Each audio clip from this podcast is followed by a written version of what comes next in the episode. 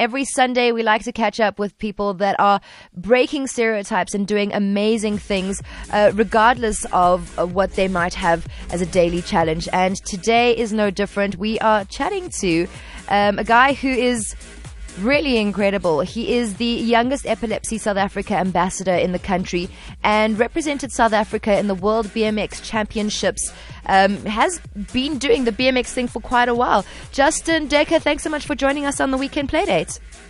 Thank you for having me on the radio. Justin, how long have you been riding BMX bikes here? Because from from what I've seen, it's been for ages. Um, I, start, I started racing BMX in 2008. Jeepers. So you were but like a lighty primary school doing your thing and then decided to get involved with this. When you were when you were doing BMX riding, did you think that this would be a sport that you would participate in going into adulthood? When I first started it, I just wanted to try it out, but after about two years, I, I got addicted. Uh, after I got into it, I saw myself going and continue racing for quite a while. That's all. It's awesome. Uh, just having a look at some of the the images of, of you, I was trying to find an actual picture of what you look like because I like to know what people look like before I speak to them. And I found a lot of pictures of your dad. Is your dad also a BMX rider? Yes, my dad races with me as well. That is so cool. That is really awesome. Like family goals on another level. As far as as far as being a ambassador for South Africa for epilepsy, was this something that you that you wanted to do, or did they come up to you and say like, "Wow, you're doing amazing things, and you're living with epilepsy.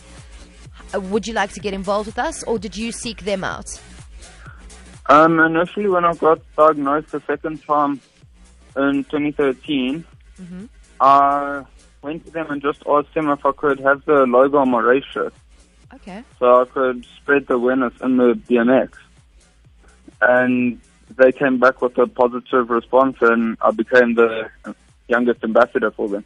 Oh, that's really cool. So you said that you were diagnosed for the second time. When was the when was the first time you were diagnosed? Um, it's nine months old. At nine months, and then it. How long did you have it before it um? I had it until five years old, and then it cleared. Okay. And then at 14, it's came around again. Jeez, I didn't know. I, I, had no idea that epilepsy was like that. I thought it was something that when you got it, you know, you, you had it. What are some of the other things that or facts that you wish people knew about epilepsy?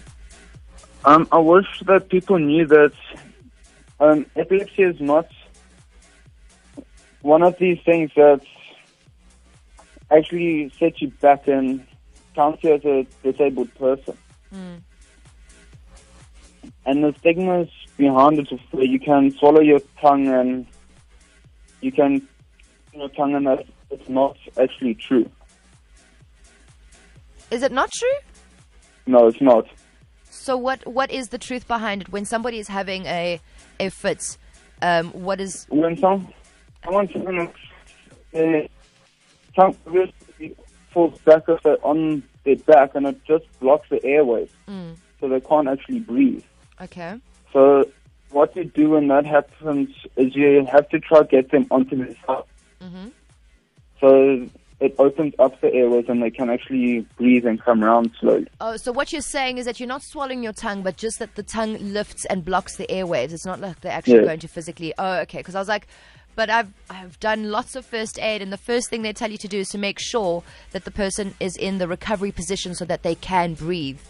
Um, yes, that's the main but what, okay. So as as far as medication goes and being diagnosed with epilepsy, is it an is it an easy process? Is there like one type of medication that that helps with everyone, or is it like a process where you have to find out the right dose of meds for for each person?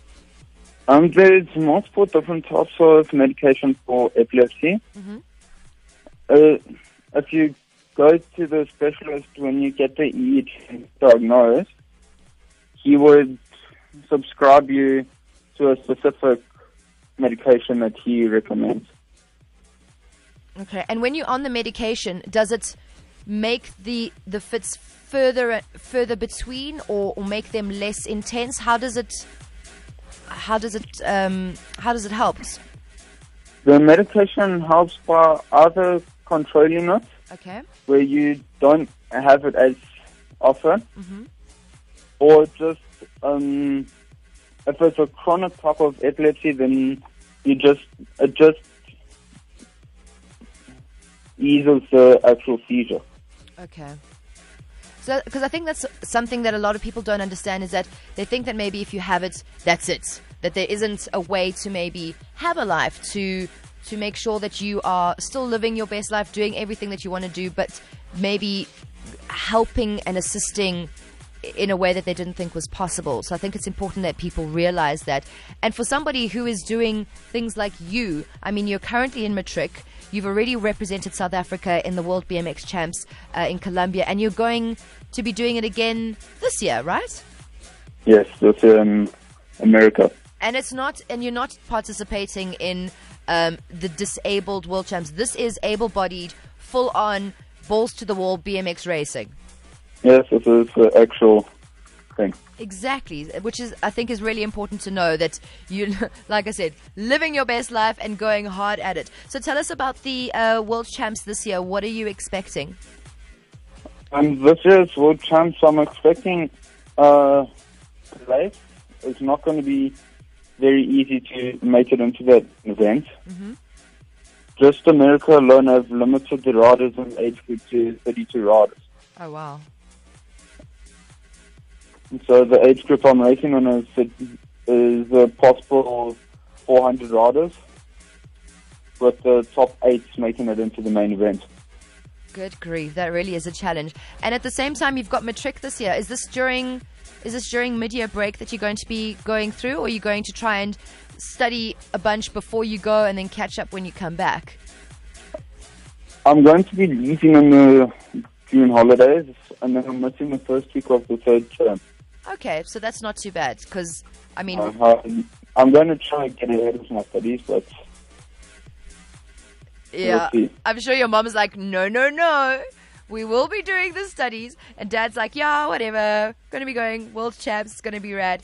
It's, it sounds like. no, no. My parents' rule is Yeah? if I don't pass school, I don't be an next. So Really? That is Yes, so I have to do intense. And your dad is a rider as well. So I think that's that's Yes. good. Well done. Well done to Mr. Dekker. Listen, Justin, it's been really cool catching up with you. I would like to, to have a chat post the um, World Champs in South Carolina. So uh, I know you. Uh, Oh, I said I wanted to say playing. You're riding on the 19th of July. Um, if we could maybe touch base after that, see how it went, um, and and yeah, just just see exactly what went down because obviously you're representing the country and you're uh, now a part of the show. So we want to know exactly what's going down. Is that okay with you? yes, that's fine with me. Amazing, Justin. If anyone wants to uh, follow you and see exactly what's going down, is there Facebook page, Twitter, Instagram, anything like that you can mention for us? Um, my Instagram account is justin.dekker.470. Justin.dekker, which is D E K K E R, and then the number 470. 470. That's your race number. Yes. amazing. Justin, all the best and thanks so much for joining us. Thank you.